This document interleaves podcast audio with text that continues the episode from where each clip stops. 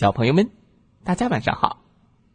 欢迎收听西瓜哥哥讲故事。每天晚上，西瓜哥哥都会给小朋友们讲一个好听、好玩的故事，陪伴大家进入梦乡的。现在的你有没有躺在床上，闭上小眼睛，静静的听西瓜哥哥讲故事呢？今天我们要听到的故事名字叫做《洒水车的烦恼》。一起来听听吧。天刚亮，环卫工人就帮洒水车划划，把水箱装满了水。他要出发了。滴滴，华华发现自己在工作时，人们总躲得远远的。哦，快躲开！洒水车来洒水了。洒水车滑滑郁闷的想：是不是？我特别招人讨厌呢。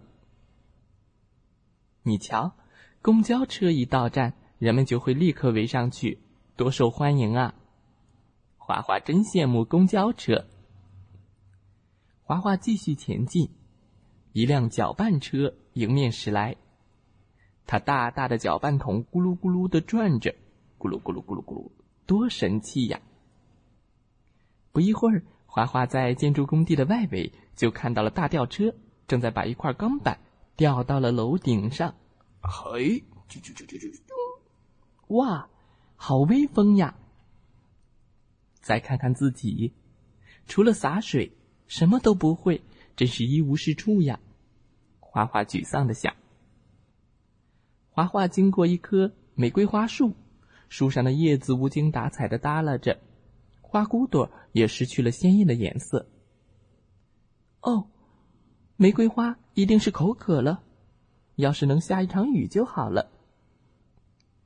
花花抬头看看天，晴空万里，连乌云的影子都没有。这可怎么办？哎，有了！花花突然开心起来。我的水箱里不是有水吗？可以帮助玫瑰花树。花花给玫瑰花树浇水，就像下了一场雨。玫瑰花树喝饱了水，精神抖擞了许多。它努力的开出两朵漂亮的花，叮叮，表示对华华的感谢。华华看到了美丽的花，心情也好了许多。滴滴，他又来到了一条小路上。哎呀，这里可真脏！小汽车们怕弄脏了轮胎，都选择绕道而行。哎，太脏了！这马路怎么这么脏？我来了，花花决定把这条脏兮兮的小路打扫干净。他认认真真的用水将地上的泥巴冲干净了。呲呲呲呲呲呲！哇！小汽车们看到之后都开心的回到了小路上。看到小路又恢复了往日的繁华。